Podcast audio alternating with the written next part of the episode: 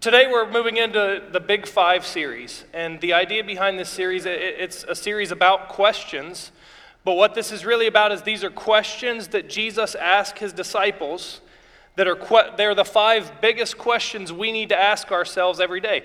I'm sure that, that your life is full of questions. Um, let's, let's make sure you're awake. Turn to someone next to you and, and tell them the last question somebody asked you. Go. Wake up. Let's go. Come on.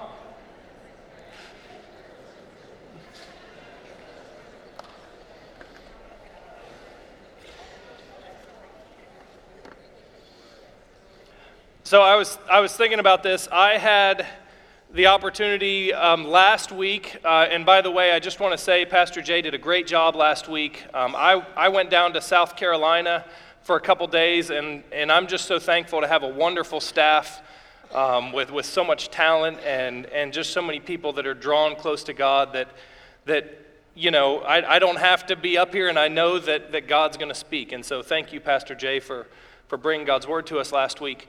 Um, but, but the reason I, I wasn't up here last week is I went down to South Carolina. I try to go down once a year to where I used to live. And so this, this past week when I went, I, I had two people with me. I had Bobby Bowden with me, and then I had my son Charlie. I talk about Charlie all the time up here. Charlie brings a lot of good stories to our family.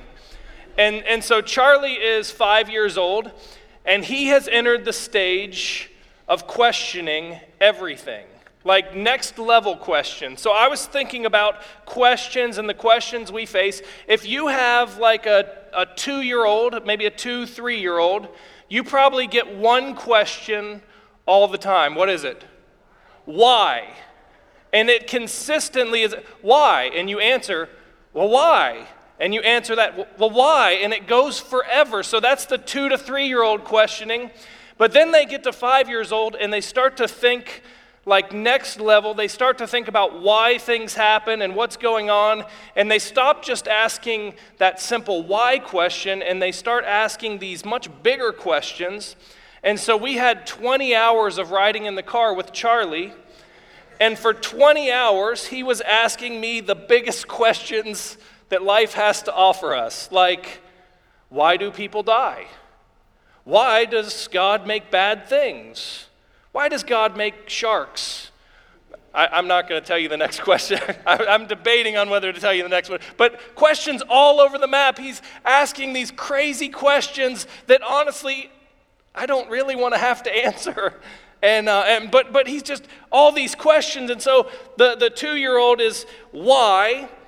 And so that you get one question all the time. This is kind of a cycle I'm, I'm coming back to. So the two year old, it's always why, why, why. You're hearing the same question over and over. And then you get to like five years old and you get just this vast array of questions. And then you get married.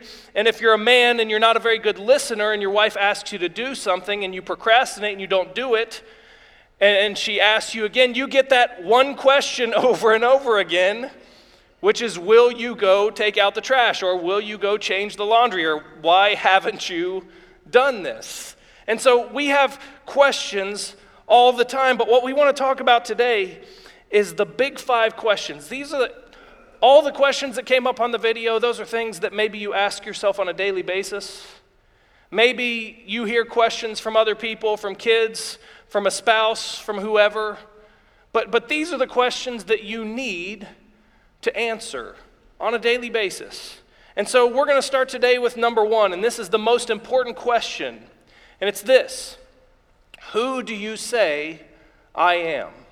Now, that, I'm not asking that of you about me, but Jesus' question that we're going to look at today to his disciples is Who do you say I am? The biggest question that you have to answer is Who do you say that Jesus or that God is to you? The answer to that question will change your life. It will change the trajectory of your life. It'll change everything. And so we're going to be looking today at Matthew chapter 16. And at this point, the disciples have been following Jesus. This is a little bit after the miracle of feeding thousands of people. And so, so the ministry's been growing, things have been going well, the disciples have been following. And we come to Matthew 16, and, and it says this um, I'll read it, and you can follow along up there. It says, When Jesus came to the region of Caesarea Philippi, he asked his disciples, Who do people say the Son of Man is? They replied, some say John the Baptist, others say Elijah, and still others Jeremiah or one of the prophets. And then Jesus turns it a little more personal and says, Well, what about you? He asked, Who do you say that I am? Simon Peter answered, You are the Messiah, the Son of the living God. And listen to Jesus' reply. Jesus replied, Blessed are you, Simon, son of Jonah, for this was not revealed to you by flesh and blood, but by my Father in heaven.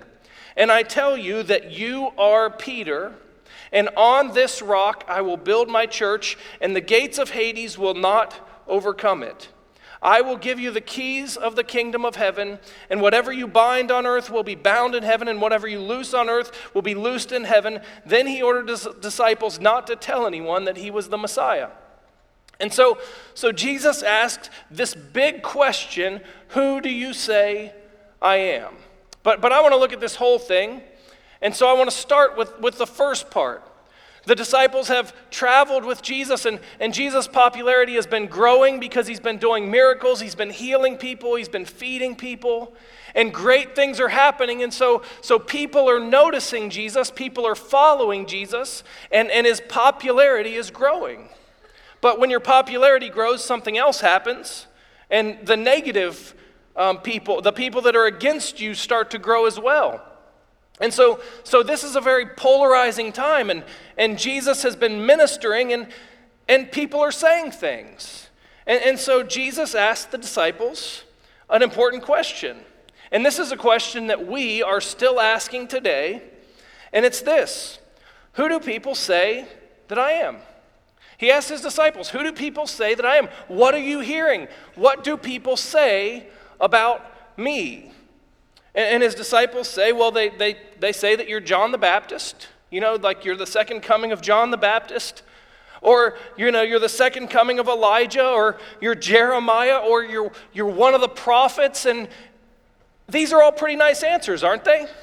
Like, that's good. People are saying positive things about Jesus. They're, these are all big time people in, in in the history of time and in the history of faith. And so the people around him are seeing and saying good things about him. But, but, but that's not all that Jesus is. And, and those answers are not right. And I was thinking about this. They've done polls recently about who we say that Jesus is, who people today say that Jesus is. And did you know that if we went out and we ask people all across Cincinnati or all across the United States who Jesus is, we would get a lot of answers that were nice answers. Most people have a high opinion of who Jesus is. They say, he seems like a good guy.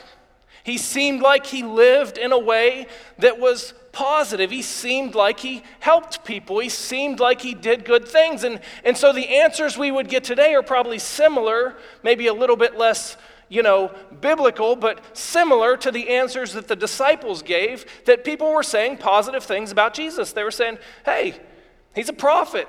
He's one of those great guys.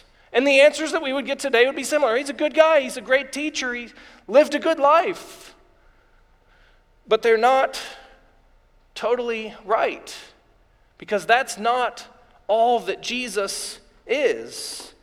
And so, so too many people live as if Jesus, and, and, I'll be honest with you, I think too many people in the church, too many people that call themselves followers of Christ, live as if Jesus is just a good teacher, or as if Jesus just did a bunch of good things and is somebody that can help me have a, a better life.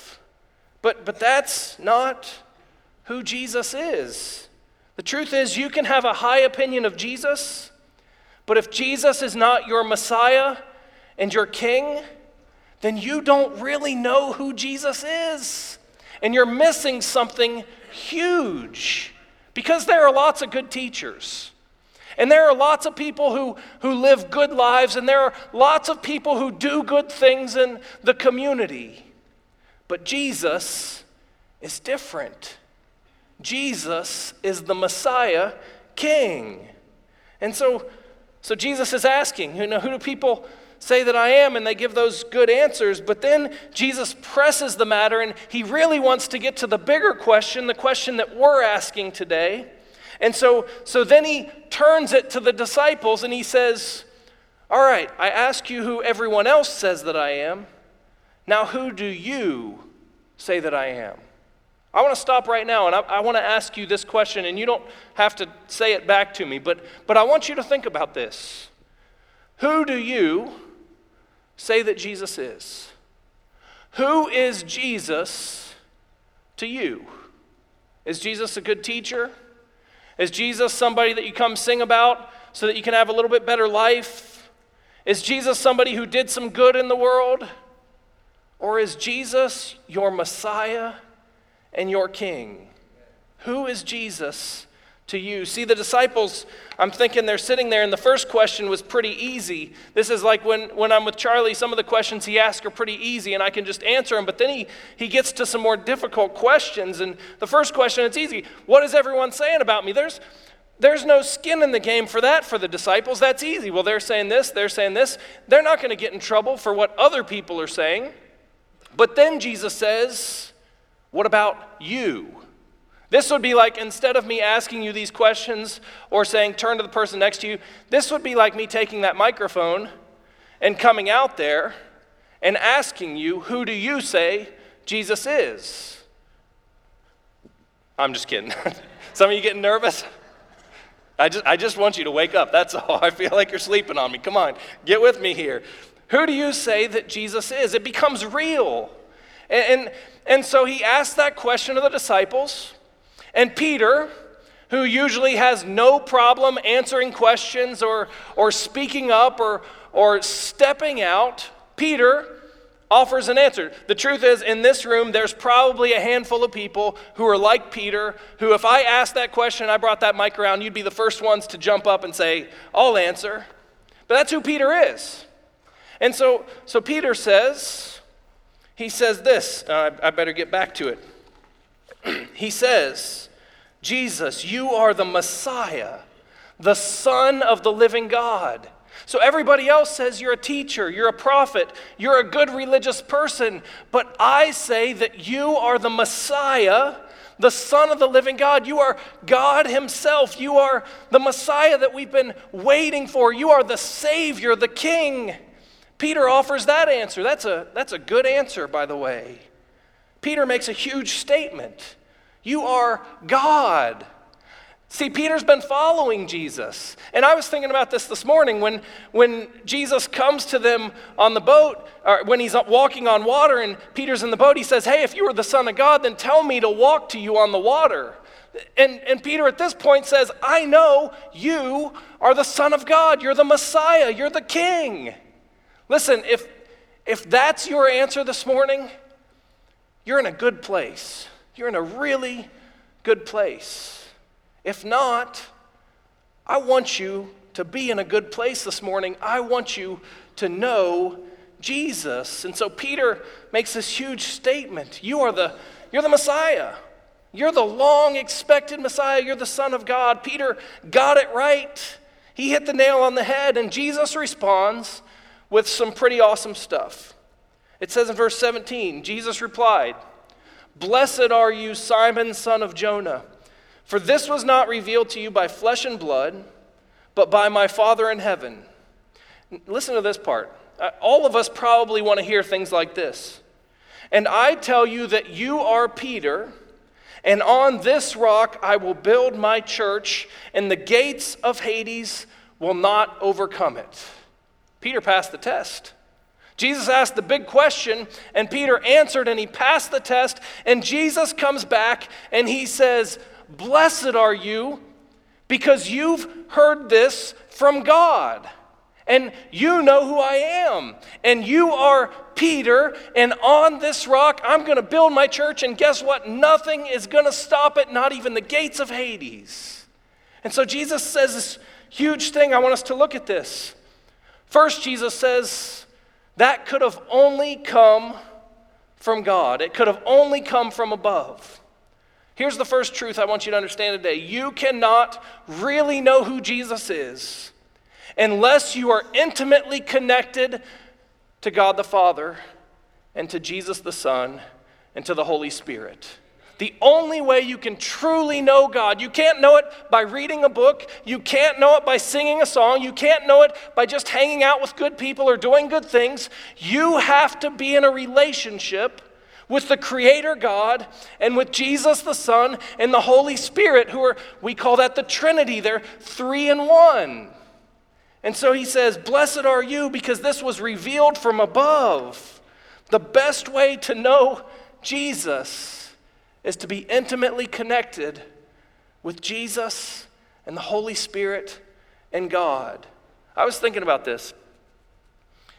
You, you probably, if you're married or if you've ever been in love, then you probably remember meeting that person and you probably looked at him and you thought, that person's pretty good looking. I kind of like that person. Maybe some of you were like, oh, that's the person for me. Maybe, maybe you had one of those moments where you saw them and you were like, that's the person for me. And so you saw them and, and you were attracted to them immediately. But what's the next phase of that? Somebody help me out. You get to know them. Yes, you don't just get to know them. If you really love somebody, what do you do? You spend almost all your time together. This is the, the old college thing where all the guys hang out, and then one guy sees a girl that he really likes, and all of a sudden we don't see that guy anymore because he wants to spend all his time getting to know her. And then maybe that progresses, and maybe you get to the point where, where you take your relationship to the next level and you get married and you tie the knot. But occasionally this thing happens in marriage. See, we see this person and we're drawn to them, and then we try to spend every waking moment getting to know them better, and then we, we get to the point where maybe we stop investing our time in that relationship and getting to know them. And, and one of the things that we hear all the time from relationships that are, that are breaking up or that are having hard times is I feel like I don't even know them anymore. What, What's really happening when you get to the point where you don't know each other anymore? You know what's not happening? You're not spending time together. You're not connecting with each other. And this is so easy to do in a relationship. It's, it's easy to get, get your stuff in your schedule and somebody else's stuff in their schedule, and you stop spending time together and you stop getting to know each other better, and all of a sudden it feels like you're in two completely different places. The most important thing we can do is know Jesus through knowing the Father and being filled with the Spirit. And that happens as we invest ourselves completely in a relationship, as we spend time daily getting to know Jesus. But when we stop doing that, there starts to be a distance there. And, and we stop understanding who Jesus is.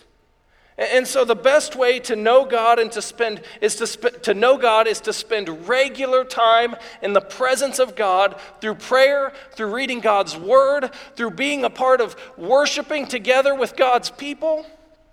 That's the best thing that you can do to know Jesus. And so Peter gives the right answer. Jesus says, you're right, and that's because God has shown you, because you've been with me. See, Peter had been with Jesus every day. He had watched what Jesus did. He knew Jesus well, and so he knew that this was the Messiah. And so then I, I want to move forward. Then Jesus says this He says, Blessed are you, because this has been revealed from above. But then he says this You are Peter, and on this rock, I will build my church. Now, I told Rick this week, we were sitting in the office, and I said, I'm super pumped up about this part. And he said, just get ready for people not to be pumped up with you. And I said, okay. but this is cool stuff.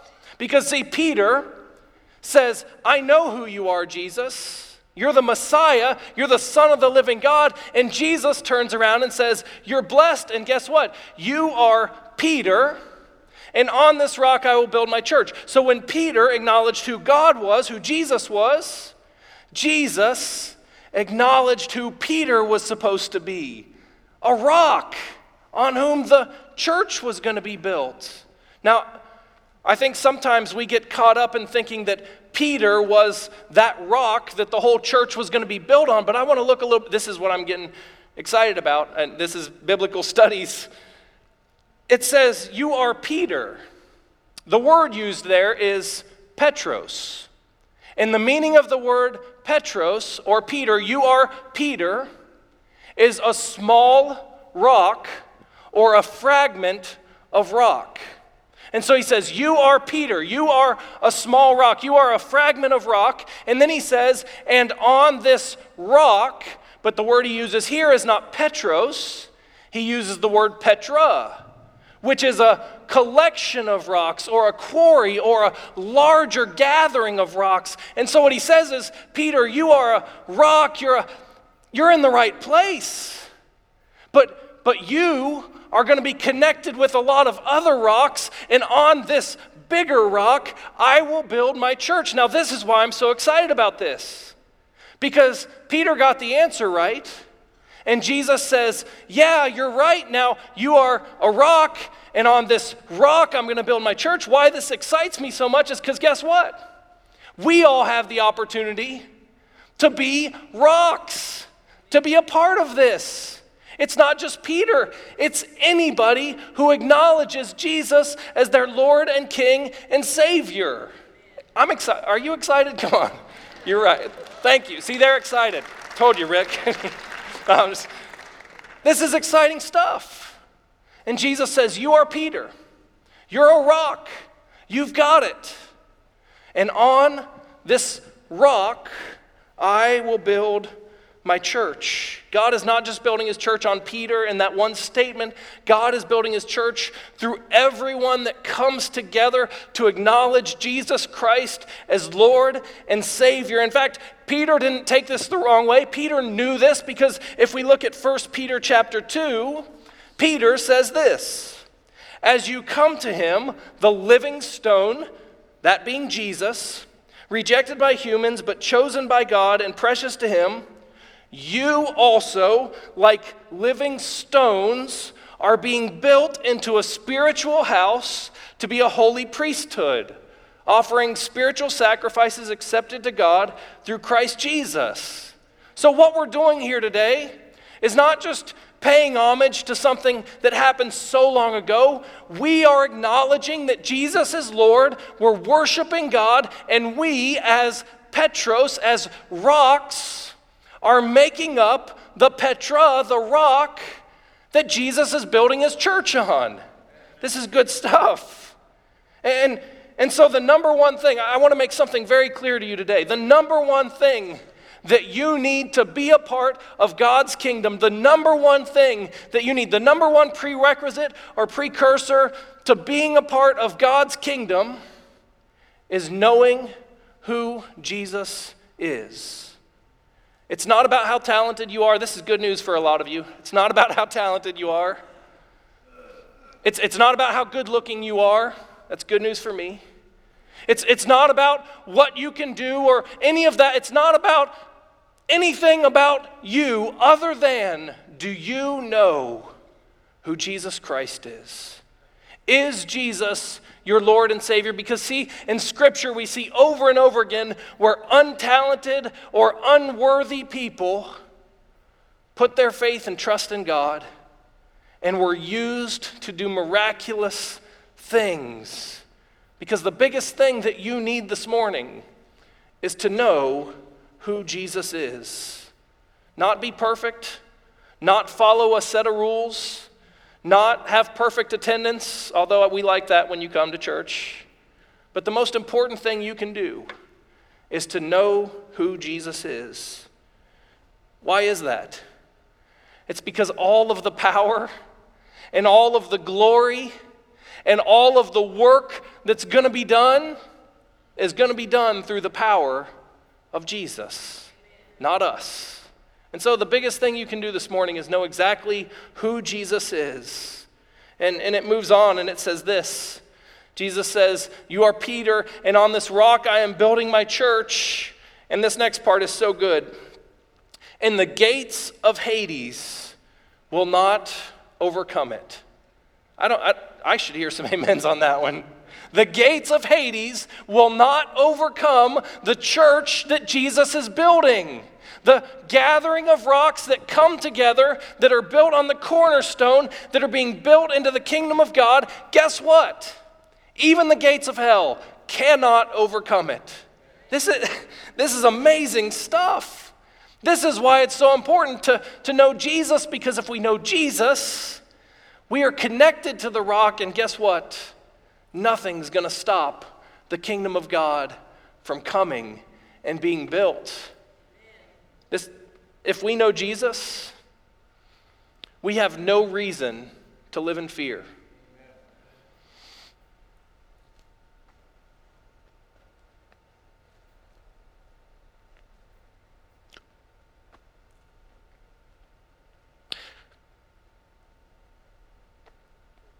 We don't have to fear sickness. I'm sorry. We don't have to fear cancer. We don't have to fear losing our job or being hated. We don't have to fear the evil in the world around us. I'm sorry, this just got real personal. Because if we know Jesus, we know God's kingdom is coming and nothing can stop it. I'm sorry. But I'm so excited because I know Jesus. And I know that if we are connected to Jesus, nothing, nothing can overcome God's kingdom. And if we know Jesus, guess what? We have a life that we could never have apart from Jesus. And nothing can take that away. Nothing. We have no reason to fear. And see, I'm afraid sometimes we in the church start to live in a place of fear because we feel like the, the kingdom of hell or the kingdom of Hades is building this army and it's we've got to protect ourselves and oh no, they're coming, the world's so evil, it's coming. There, what are we gonna do? But here's the thing if you know Jesus, you got nothing to worry about because it doesn't say that the kingdom of hell is building its kingdom and God's kingdom will not overcome it. It says the kingdom of God is being built and the kingdom of hell will never overcome it. And so we can stand firm today if we know Jesus. Nothing, nothing can take our peace and our confidence and our hope away. Nothing if we know Jesus. Sometimes we get settled into this like bunker mentality of like we've got to we've got to protect, we've got to we've got to hunker down and we've got to keep that evil kingdom out. That's not what this says. This says that Jesus is building his kingdom. And I think one of the mistakes we make in the church is, is we start to draw inward instead of moving outward and knowing that Jesus is building his kingdom and nothing's going to stop it. And so, knowing Jesus gives us the confidence to go and to share our faith and to live confidently in the face of a world that's struggling and hurting. And here's the good news when we acknowledge Jesus as, our, as the King of our lives, we cannot be stopped. We cannot. I'm not telling you your life's going to be perfect. I'm not telling you that you're never going to get sick. I'm not telling you that you're not going to face difficult times. But if you know Jesus is your Lord and Savior and is your King, you will have life eternal that cannot be taken from you. This is good news this morning. And so, who do you say that Jesus is? Who do you say that Jesus is? This is such an important question for you. This is such an important question for us. Because if we get distracted into thinking that Jesus is just a, a good guy that we're trying to help out his cause, if we get distracted into thinking that Jesus is just somebody that offers us teaching, if we just get distracted into thinking that, that Jesus was a prophet or something, we're going to miss out on the kingdom being built through us. Who do you say Jesus is? The most important thing you can do, we said this earlier, is know Jesus Christ as your Lord and Savior.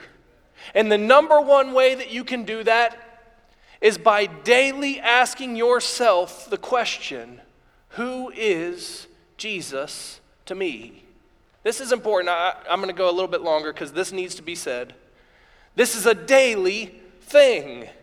You can't ask that question today and answer it and then move on with your life. That's not going to work because there are too many distractions. You every day need to ask, Who is Jesus to me? And so the first question Who is Jesus to you? And one of the most important things we can do on a regular basis is to know who God is, to reflect on who God is, and to praise God's name. We're going to have the band come up now. And, and we're going to spend some time doing this, but I feel like there are two people in here.